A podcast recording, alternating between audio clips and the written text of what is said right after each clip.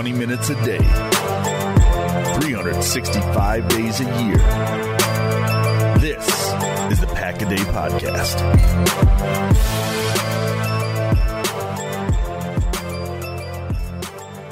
Hello, once again, everybody. Welcome to another episode of the Pack a Day Podcast, your one stop shop for all things green and gold. My name is Mike Wellen. I'm joined this week by Gage Bridgeford and Matt Freilich as we continue our series bringing down the NFL draft in a couple of weeks. And guys, last couple weeks we talked about individual prospects. Today we get a position group, and I know Matt, you're excited. We get to talk about running backs today. I'm jacked. I'm super pumped. I'm glad to have Gage back. He's got his 2020 plus vision, and I know Gage is a huge fan of running backs, and I can tell just from talking to both of you in this little pre-production here that a lot of names are going to be flying off the board. Probably a few that I don't even know of, but um, running backs are so fun to talk about because no matter what school you're from, no matter what you did, you know, in high school or whatever, if you were somewhat productive in college, you probably have a damn good chance of at least making special teams or a third down back. But I'm excited to dive in and just the, uh, I guess the, the episode is ours to discuss. We don't have three uh, position or three players to talk about, like you mentioned.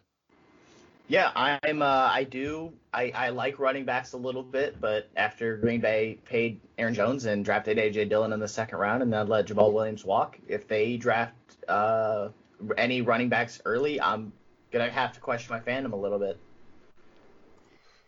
Yeah, we talked about that a little bit earlier. We may have some clips that we can put on social media later.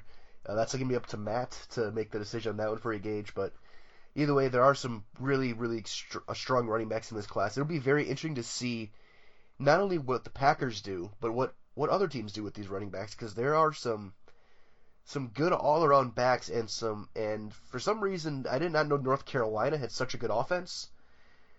But there's there's some good backs from the Tar Heels that'll be popping popping off the board most likely on Friday and maybe fairly close to each other, which we'll talk about a little bit going forward.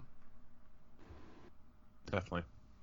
Yeah, the the the, the UNC running backs to me, man, like I mentioned this last week with you, uh, Mike, when we were talking about the linebackers. Um, Jabril Cox is a guy that I watched quite a bit, and like these running backs for UNC, I saw a couple UNC games this year, and I'm like, dude, these guys are incredible. And like you said, like Sam Howell leading that offense for the the quarterback spot, like that offense was so smooth, and to have those running backs that we're going to talk here, uh, they're they're studs. Um, one of them I like a little bit more. I don't know what Gage's preference is on the UNC backs, but I love the running backs out of uh, a, UNC, and very rare to see two running backs come out of the school at the same time, especially out of UNC. Very, very off-brand. Yeah, uh, I am a fan of both players. Uh, Javonte Williams, the junior, is my is my is the player that I would prefer. I would say um, for a couple of reasons. One being he's younger. Um, he's a junior versus Michael Carter, who's the other running back that we were talking about, is a senior. Um, I also like Javonte Williams' measurables more he's 5'8 or he's 5'10 220 versus Michael Carter who's 5'8 202. Michael Carter's real short, dense guy. Like he's he the young man is very well fed for how for his height. Uh, but just Williams is my preference. I think that he runs mean. Uh, he's he's not going to be a Green Bay pick because, like I said, Green Bay shouldn't be drafting a running back early, and we know that they're not going to. The main reason I think the main reason you guys have to love these UNC backs though this year is unlike let's say a Travis Etienne out of Clemson, they don't have nearly the wear and tear on their tires because they like they were splitting carries at in school. Like let's see, it looks like 166, 157 plus 25. Neither like Williams or Carter ever had a major workload compared to Travis Etienne. I'm pretty sure had more touches this year than either one of those guys ever had in a single season. So that's just running backs. They're tired. Like we obviously know they're like even once they hit the end of their first contract, they're probably done. First, but these guys won't have that same issue. Definitely, definitely, and like that's that's something good to note, especially with Etienne. Like I love Travis Etienne. Um, I think he was kind of screwed over by it being a COVID year, and he went back to school. But he did work on his game, worked on his his pass catching, which was great. And you like to see a guy that you know college only happens once. Stick it out, play for Clemson again, play with your buddy Trevor Lawrence, and work on your game. That's that's what it is to get into the league. However, like you mentioned, Gage, great point. Like the wear and tear, um, running backs are a disposable commodity in the NFL. We saw the Packers have treated it as such in the last maybe five six years, and every team has taken on that that bell cow. There's no bell cow anymore. It's two running backs at least. Um, no one's a single backfield really anymore, and you know, Michael Carter and Javonte Williams side by side. I like them both. Um, I love Travis Etienne, as I mentioned. There's a couple of guys I like. Personally, I think Mike and I are in the same camp as we like Michael Carter a little bit more based off of what we were talking a little bit earlier. I could be convinced Javonte Williams is a better player. Even comparing the the RAS, which, you know, I like to put some weight in. I know uh, likes to put a, a an assload of uh, weight on it. Javonte Williams is an 8.8. Uh, Michael Carter 6.24. Like that's that's quite a disparity, and definitely doesn't fall into the threshold of where the front offense values it. For for sure, and when you look at the RAS with those two guys, the thing that hurts Carter the most is his size. He went in at just about five seven and a half, 201, 10 yard split was sport, and he ran a 4 5. Williams ran the same speed at 5'9", 212, and he put up 10 more reps on bench. Like that's that's the big difference, and plus another a year a year younger. Uh, I, th- I think Williams probably will end up being the better prospect, the better all-around running back as the as their careers go on. But when they're both consensus top five running backs, that's a big feat for again a school like North Carolina where usually you don't talk football, and when you do, it's usually to laugh at Mitchell Trubisky. very true. Very, very true. Also, I did a quick Google or I did a quick check on something. Travis Etienne's last three seasons, he has at least 200 touches in all three seasons. Neither Michael Carter nor Javonte Williams ever had more than 200 touches in a season. So, like, just back to my wear and tear thing. These guys don't. These guys are coming in a lot more fresh. That's not to say that they're going to have better careers or beat better pros than Etienne.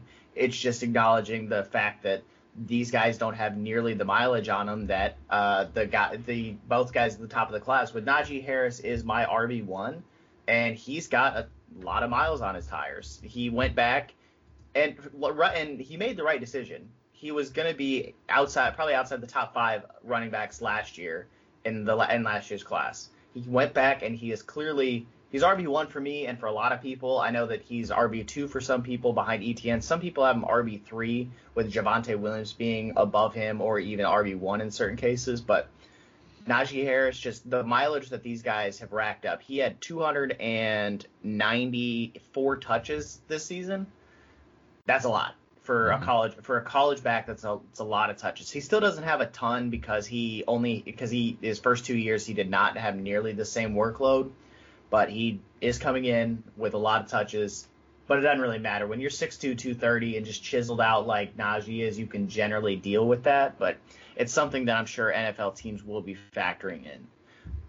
Do you think Green there's a shot Green Bay takes any of these top four or five guys? Let's throw Kenny Gainwell out of Memphis in there. Kenny Gainwell, also for those of you Pack fans out there, you need that's a name you need to go go watch a little bit. Even if he doesn't end up in Green Bay, he's just a fun player to watch. I, no, I mean the easy answer is no, right? If you're if I have to pick. Well, I mean, I mean, if last year would you have said the Green Bay was going to draft AJ Dillon in the second round?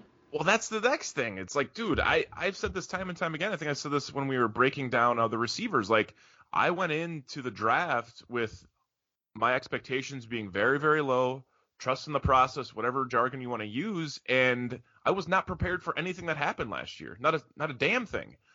And so this year I'm even more like, okay, like we got to even dial it in back more, Matt. Like be more logical, be less emotional. So could they draft a running back in the top couple picks? Yeah, but like I just don't, I don't see that as a possibility. Now, it, I guess a lot of it has to do with what they think they have in AJ Dillon. I think they value him quite a bit.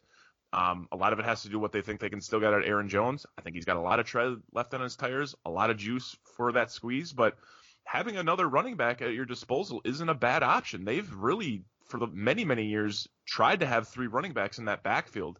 Um, obviously, they they shot their shot with Dexter Williams, which is an absolute flop. Jamaal Williams is no longer. I mean, there's there's they're gonna need to draft a running back. It's just a matter of if they assess other needs on either side of the ball before they do that. But again, just because the running back might be lower on my list than you know maybe offensive lineman, inside linebacker, cornerback, etc. Doesn't mean the Packers don't value that position higher than I do. Where I see we already got a spot there, we have glaring holes elsewhere. So I. Are they going to draft a running back in the first two rounds, Gage? No, I don't think so. But I would not be shocked, and there is some decent value as we get further into this this draft class that they might surprise us. Yeah, I'm with you. I think if they were to look at one of these top guys, it might be a guy like Gainwell. Again, young, redshirt sophomore. Could be maybe seen late third, fourth round type of value. If, if, if some of those guys dropped, or a guy like uh, Chuba Hubbard, a guys like uh, Javian Hawkins, another one to look at as well. Because they're going to want a guy to replace that Swerve Ervin role. Matt LaFleur likes to have that, that third jitterbug type running back who can move around, be versatile, move to the slot, go in motion. And Aaron Jones has done that. He can be that guy. AJ Dillon, Patrick Taylor are not going to be those guys. Those guys are going to be downhill, run you over type players. So they're going to look for that versatile type of guy. Jaret Patterson's another one who could be who could look in that role on day three. So I think they'll probably take one day three, but I don't think any earlier than Saturday we'll see a running back come off the board. Dang, we're, we're how early do I see? I I'm a little I think a day two running back could be selected, possibly. Um, Gage, what are your thoughts? I don't think Green Bay should take a running back on day one or day two. I agree. Um, and I and I think the thing that messes people up is so there's only three rounds in days one and day two. Obviously, Mhm. day three is rounds four, five, six, and seven. Maybe if you didn't have teams taking 15 minutes on the clock for round one, when everyone knows you're taking like the first overall pick in Trevor Lawrence, but that wouldn't happen. But that's how that's it's all about keeping everybody on TV as much as possible. But I think the Green Bay won't take one in the first three rounds, especially after you pay Aaron Jones. I think that there's just too much, there's too many other positions that they need to address in those top 100 picks that there's no, there's almost, I don't want to say no way because if you had told me a year ago, hey, what's the percentage chance Green Bay drafts Aaron, or AJ Dillon in the second round, I would have said below zero, negative 12% chance, and I would have been wrong. So but I think that there's some guys in since this isn't a super strong running back class. I think that there's some guys in day three is where they're that where Green Bay knows, hey, we can wait and we can we can wait on this position and we can still get a good player because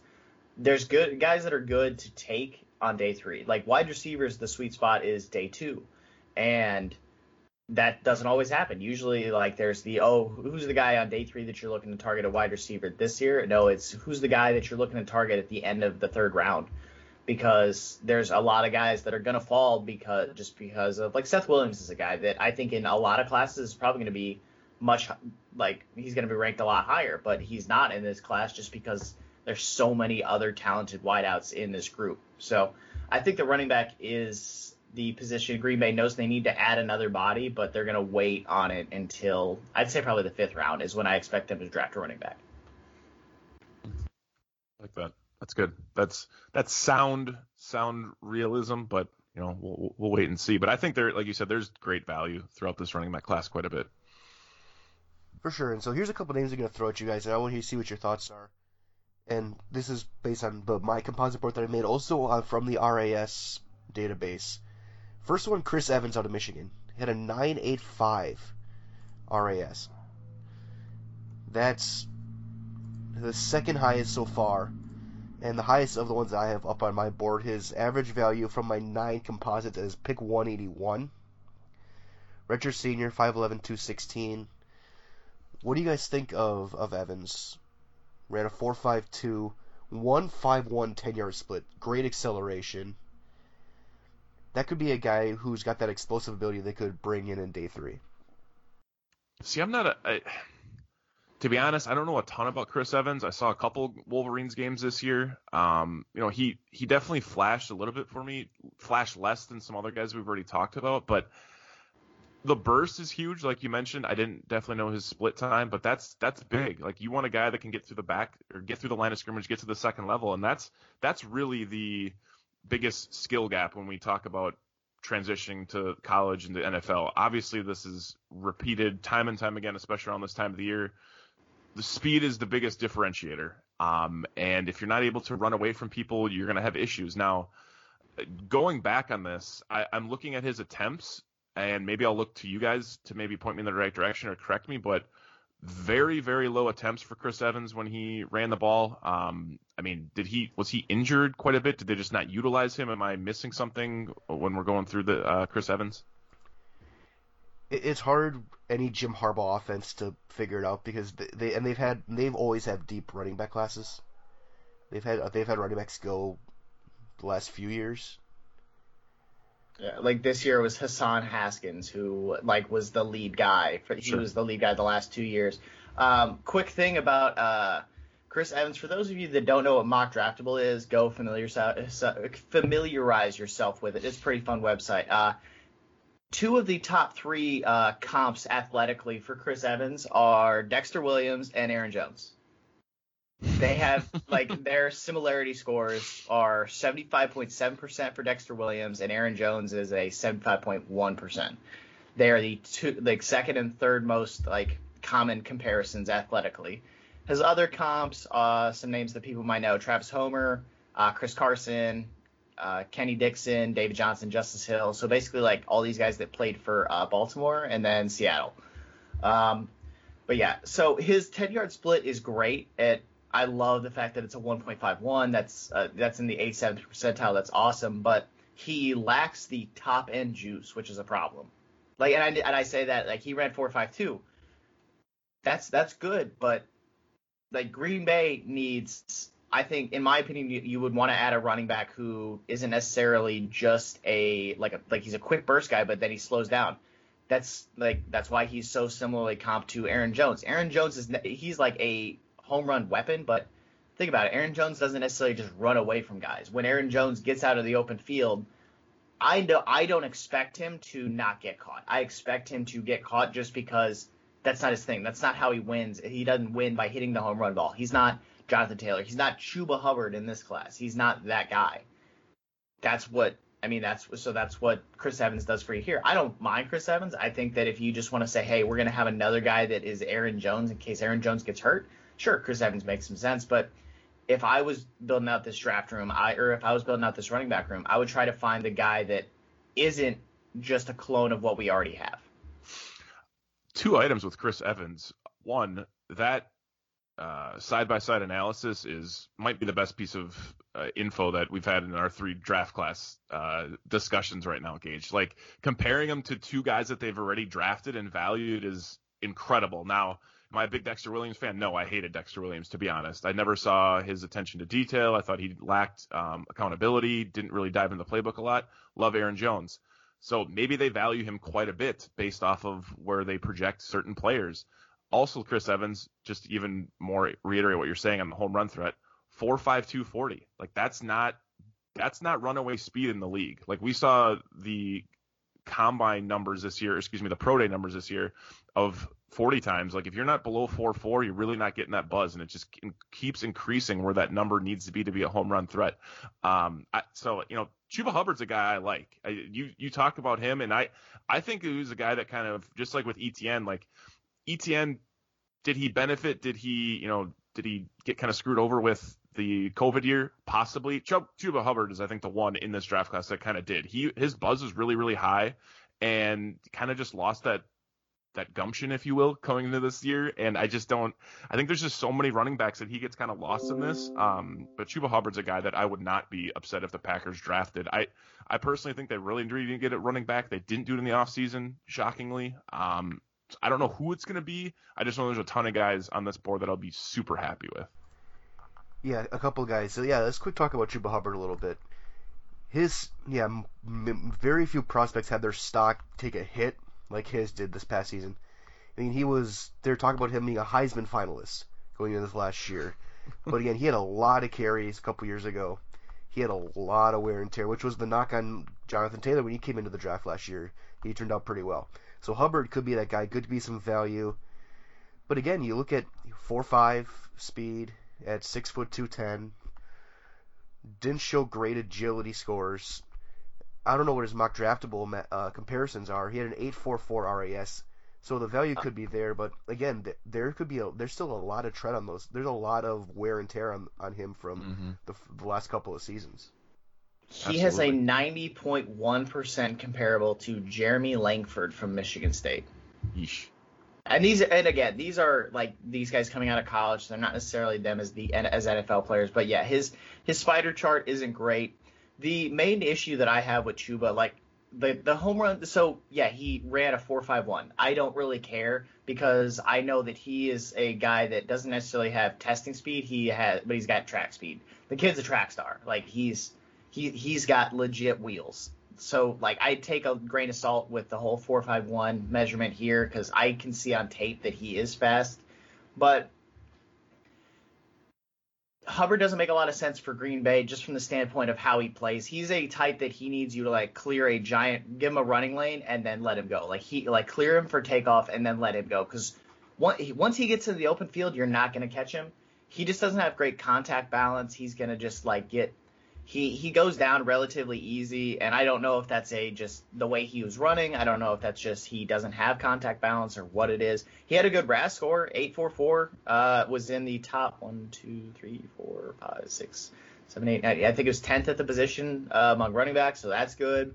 So he like he is a better athlete than other guys in the class but he but he's not a flawless player. I think just he doesn't fit well in Green Bay. If you now granted, if you're taking him in the sixth round, I think that fit can be ignored and you're just taking talent. Like if you're taking mm-hmm. him on d- late day three, like five, six, seven round, like round five, six or seven, that makes sense. But I like Hubbard. Just I think is going to be an interesting style fit in the NFL because the teams that need a running back that plays the way he does don't need a running back because it's you have Tennessee and they have Derrick Henry.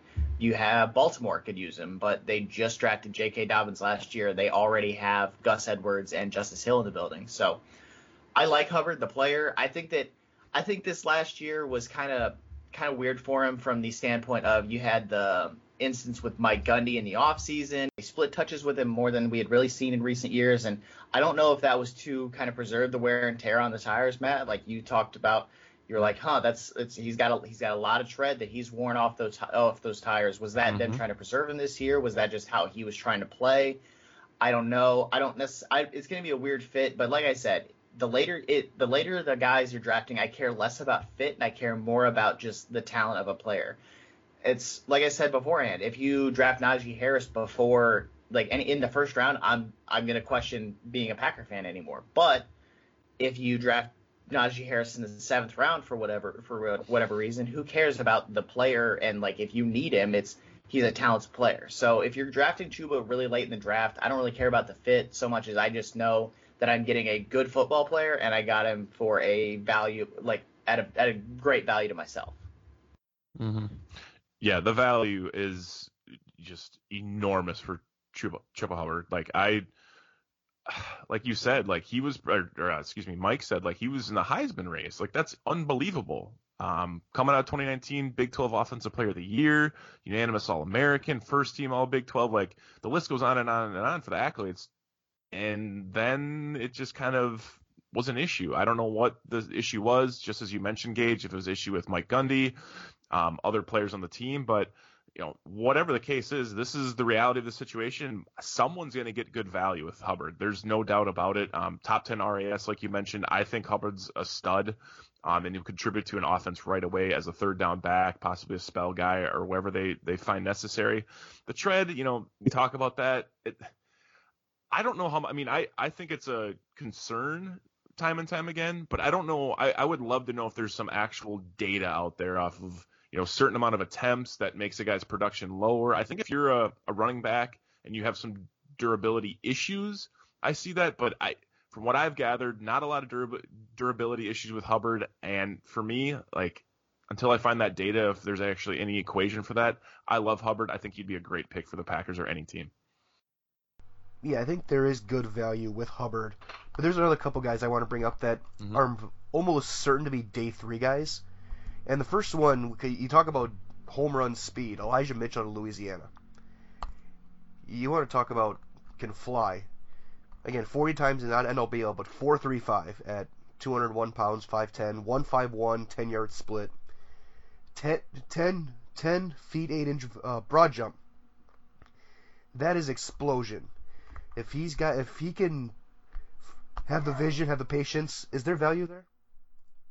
Absolutely. Like, mean, granted, we talk about playing against weaker competition. Playing the Sun Belt, not the best. However, he played against who he had to play with. He only played in eight games. He had an injury this year, but he almost ran for 2,000 yards and he had 28 touchdowns.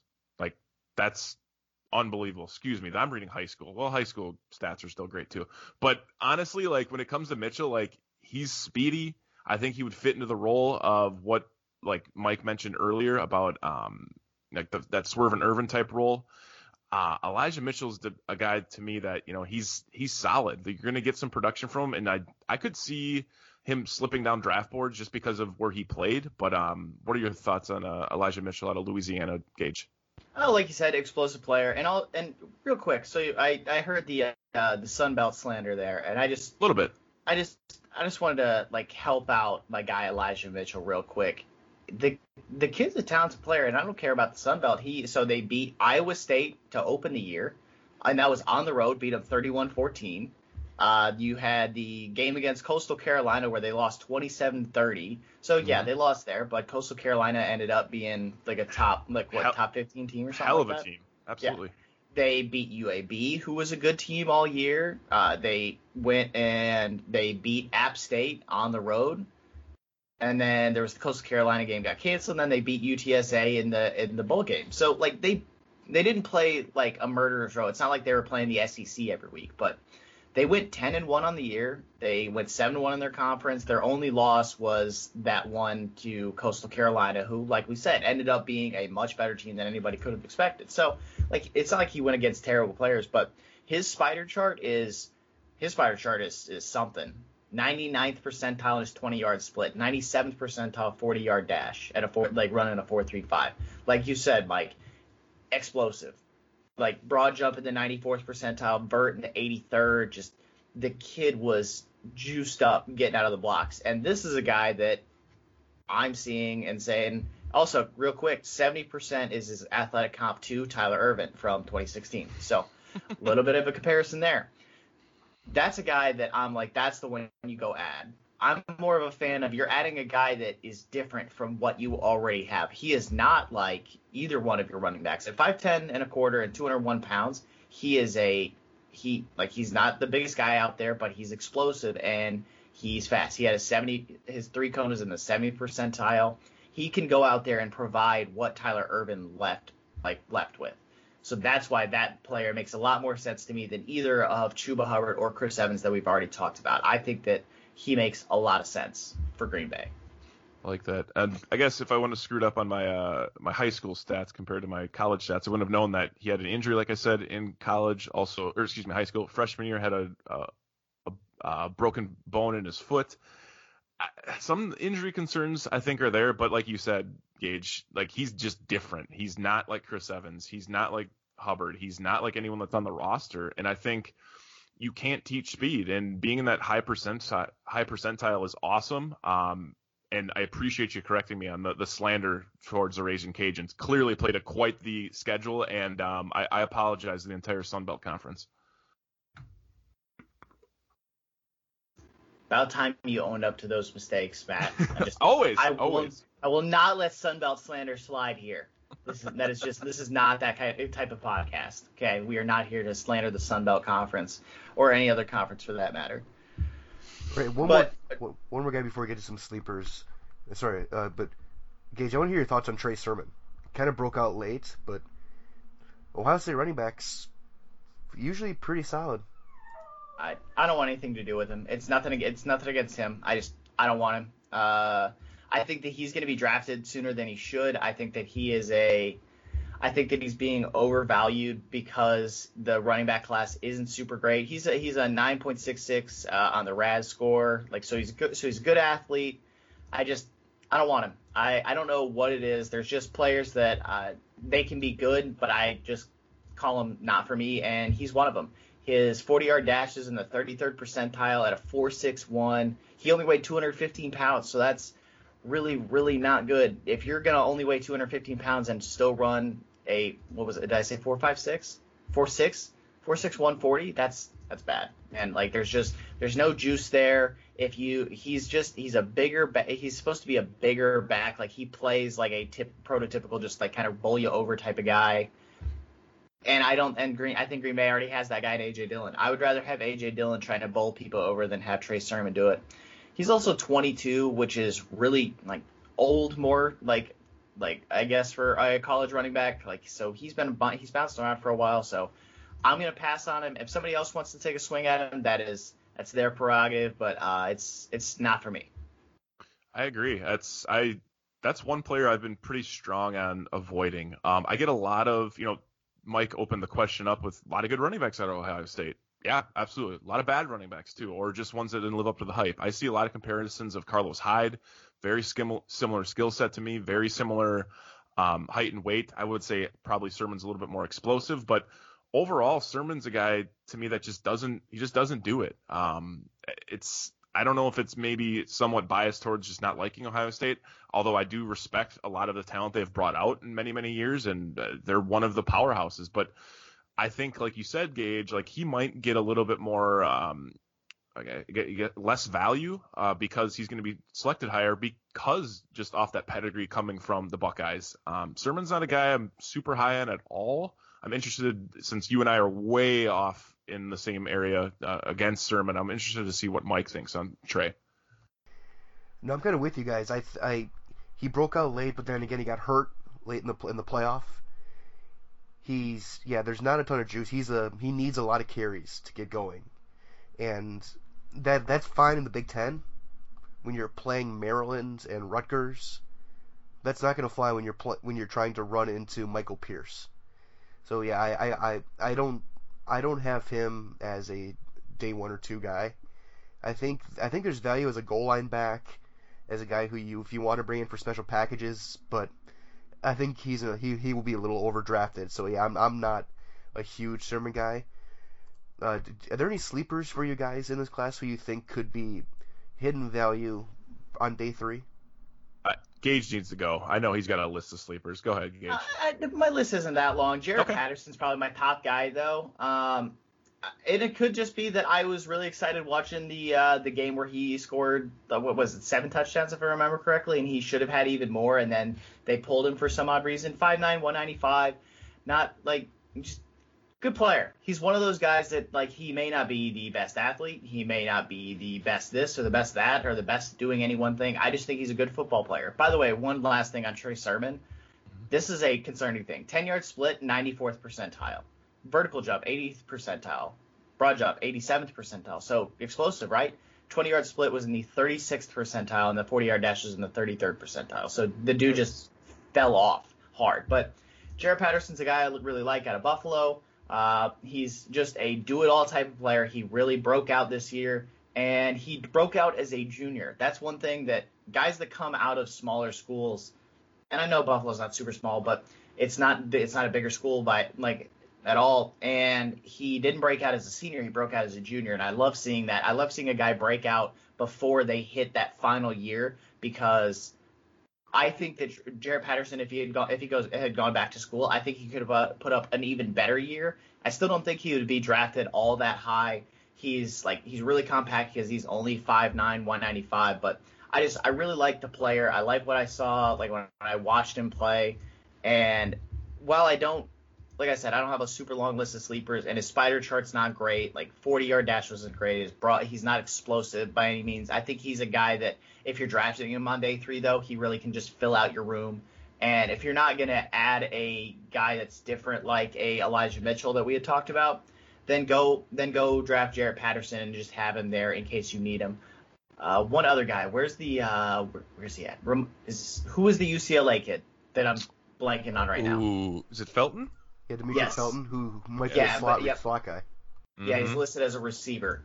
That's the other guy. Like those are the mm-hmm. only two I really want to talk about. I'll let like I'll leave everybody else on the board for for you guys to discuss. But Felton out of UCLA, and then uh, like is the guy that I'm like this is another one. Elijah Mitchell and Demetric Felton. Like Felton's listed, listed as a wide receiver. He is a I'm gonna call him a weapon, and I think it's only a matter of time before we get the NFL to finally come up with a position designation like they did with edge, how you had guys that were no longer defensive ends or outside linebackers, they were edges. I think that that's going to happen with guys like Demetric Felton, Tyler Ervin. Um, I know people want to put Kyle Pitts in there this year. He's not he's not tight end one, he's not wide receiver one, he's weapon one because he's just he's that good. Whatever.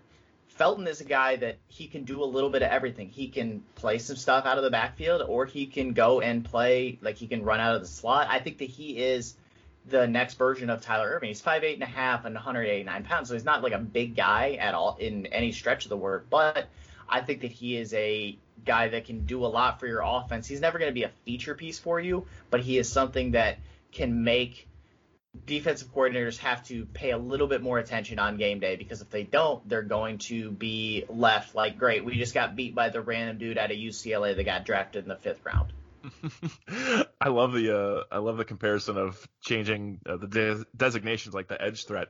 You know, Felton's a guy you get a lot of Antonio Gibson vibes, a lot of Lynn Bowden vibes, uh, some uh, Samuel vibes, kid out of uh, uh, the Niners, forgetting the last name, but like Deebo Samuel, but like I would love to see Felton in this offense. It would be so much damn fun. Give him another weapon is the the the term you used. I, I love when you have a player that can do many many things for an offense or a defense, and I think um, and Lafleur value that as well. I'm gonna I have a couple names I want to rattle off here. I know we're getting a little long, but one name I'm looking at is um excuse me, uh, Kane Nwangwu. I think I pronounced that right. Probably not. Uh, dude out of Iowa State. Uh, he's got the highest RAS, which isn't, you know, I value the RAS. That's not why I have him there. I have him because he's a versatile dude. He can return kicks. He can return punts. He's again one of the fastest guys in this draft class. He was also in 2020 uh, the Big 12 Scholar Athlete of the Year. So he's a smart kid, um, which I think the Packers always value. They always value intelligence and football savviness a little bit maybe over skill. Um, he's a guy that I think could contribute right away on special teams. Packers have lacked that. I've mentioned that a few times. We talked about that in our wide receiver breakdown. There's guys out there that they could possibly snag um, to fill that role. So he's one. One guy that we didn't really talk about at all, um, and I think I know why, is Khalil Herbert. Just uh, Herbert to me, like I I don't see anything that's that flashy when you look at the metrics at all. Um, I don't see him as really a, a, value. I mean, maybe a value pick, uh, so potentially a sleeper. I don't know how far he'll fall down draft boards. Um, but one I'm going to kind of give a little bump sets bump set to uh, Mike, and I hope he spikes it. Where does Garrett Groshek get uh, drafted, Mike? If it's not in the seventh round, it's not going to be at all. Uh, okay. Don't get me wrong. I I love Garrett Groshek. I mean, he I I I know like I've met the guy. He, yeah. he he's from Amherst, which is about five minutes from where I live. I was actually in Amherst yesterday. Uh, but in again, but high school quarterback, switch to running back. Everything you you will hear about him scouting is he's a leader. He's a good third down guy. He can catch. He he's if he if something gives him a shot, he will be in the league for ten years. He will play eight snaps on offense.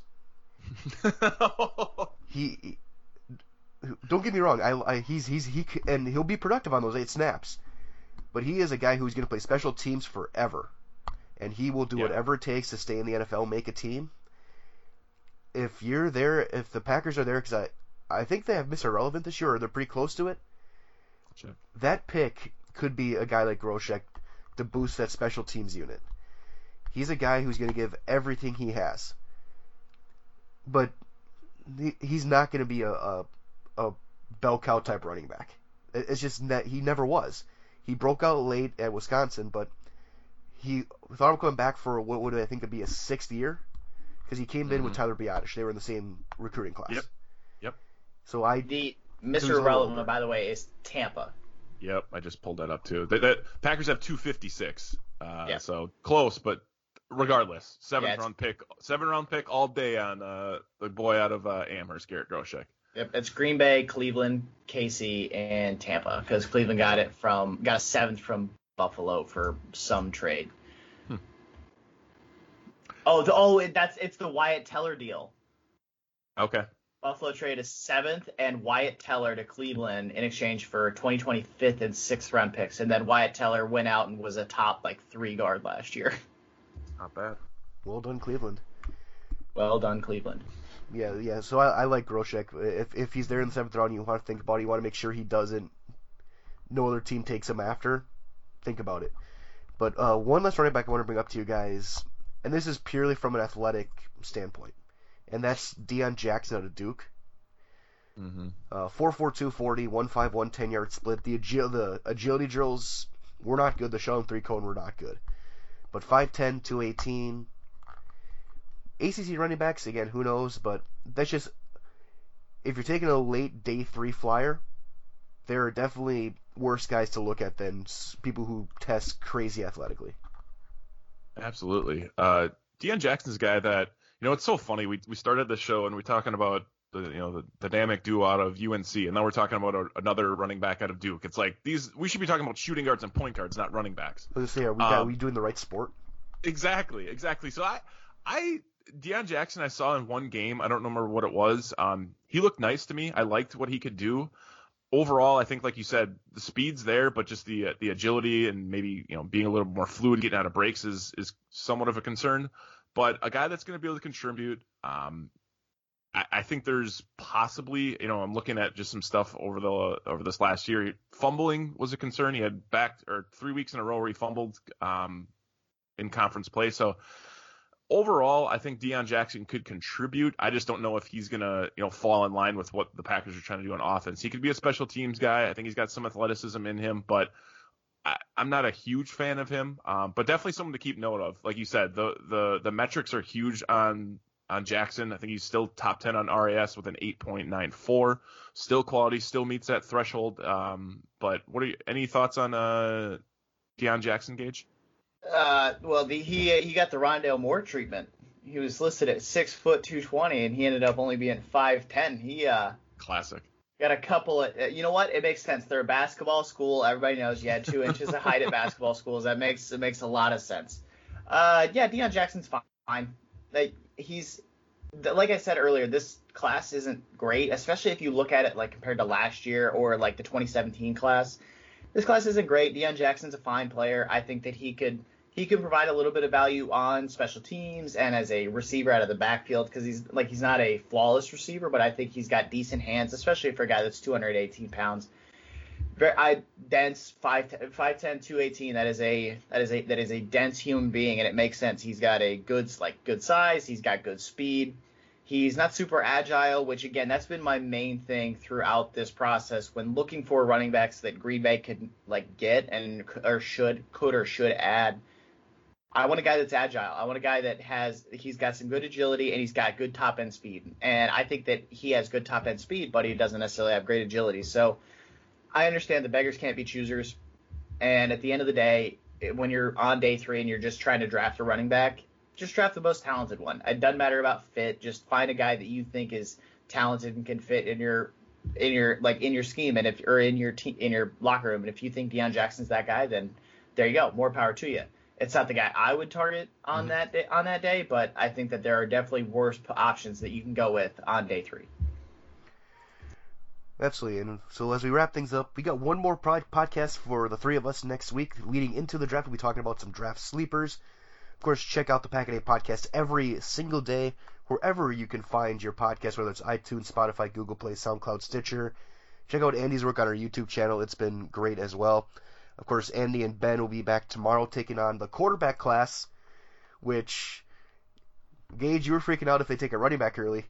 They could take another quarterback on day one or two that will be a very lively debate going forward as you look like you're about to punch something right now but The only the only way it's acceptable to me to take a quarterback early is if you trade Jordan Love and then you somehow get Trey Lance. That's the I only knew he was gonna. I knew he was gonna mention Trey Lance. That Trey, that- Trey Lance is my dude. I like that is the guy I will die on a hill for. I love him. I think that he is an extremely talented quarterback. I just Ross Uglem is the same way. I like I know Ross is a huge Trey, Trey Lance guy, but yeah, he's biased. I just love Trey Lance.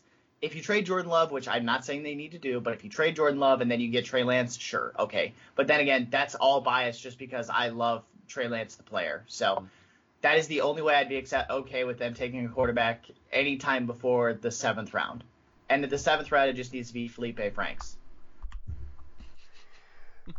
fair enough anyway that's a discussion for for tomorrow's group so as we wrap things up matt what are you working on where can people find you Well, I just gotta say, I don't know if I've I'm sure everyone's been talking about this, but we will be on our thousandth episode on Tuesday, which is absolutely incredible. Uh, you guys have been a part of most of this history, if not all of it. So it's been just incredible. Um, everyone that's listened, contributed a pack a day. Very, very cool. Little surprise coming for on Tuesday, so watch out for that. Uh, if you haven't already, please subscribe to the channel, um, comment, review, share with your friends. This is the time of the year where you know we're hot takes are aplenty, and sometimes we hit them right, and sometimes we hit them wrong. So stay in tune for that. Uh, you can find also my work on Game on Wisconsin, part of that squad over there, which has been an absolute blast, putting out consistent content. We will have a draft day prediction, um, so watch for that coming. I think we're gonna do a little giveaway action with that, but the content over there is aplenty. If you're not following Game on Wisconsin on all of our social channels, you're missing out. Um, so please do so as well. But other than that, I'm getting geared up for the draft. Less than two weeks. I'm super excited. Um, ready looking ahead to what my personal c- calendar is and trying to find some time to sit and just uh, veg out and get nerdy with uh, seven seven rounds. Uh, Gage, what do you got going on, man? My workload has gotten a lot less uh, over the last couple of weeks. I I'm just not working on nearly as much as I was, just because the the majority of my draft content is mostly done in terms of like the intense, like the like I was doing draft profiles probably like three to four times a week for a few different places. Uh, I've kind of gotten done with that now. The Cheesehead TV draft guide is I believe out now, and you can go order that, or you can uh, so so go do that. Um, I got a little bit of work in there. Um, right now, I just got work for Denver Stiffs and for covering the Denver Nuggets, which obviously that's a big issue with Jamal Murray going down this week, and then the playoffs getting ready to start. So that's that's something to watch. But Denver went out and blasted the Heat and Rockets that in like two day or in three nights. So that was great. Uh, but I'm doing stuff for them. I'm doing Dynasty Nerds, Rotoballer, and a few other places. As always, though, all of my work's on my Twitter. It's just the easiest to tell you to go find it all there because if I tell you to go to all different websites I write to, you're gonna have, your computer's gonna explode with the amount of tabs you'll have open. Fair enough. And you can find me on Twitter at Mike Wendland, all one word. Uh, a lot of my work is broadcasting wise, so you can find me on ZaleskiSports.com. A lot of high school sports in the area. Of course, this weird spring season has been a lot of fun. I did uh, Stevens Point football last night, which is which is a blast. Uh, soccer, swimming, baseball, and softball sh- uh, coming up soon. So you can check out all my work there. I'm doing multiple games uh, next week throughout that. And than that, just you can just find us on social media. Find us on Twitter at Packaday Podcast as a group. Again, go to your favorite podcast platforms and our YouTube channel. Let us know how you're doing. And as Matt said, thousandth episode coming up, and we got to thank all you guys for listening to us and letting us do this for all these days. It's been an incredible journey so far. Thousand episodes, hopefully another thousand coming up as well. It's been an absolute blast and joy. So for all of us here at the Pack-A-Day Podcast, for Matt Froelich, for Gage Bridger, this is Mike Wendlandt saying so long, everybody. Thank you for joining us. Everyone, stay warm, stay safe, always carry the G, and go Pack Go.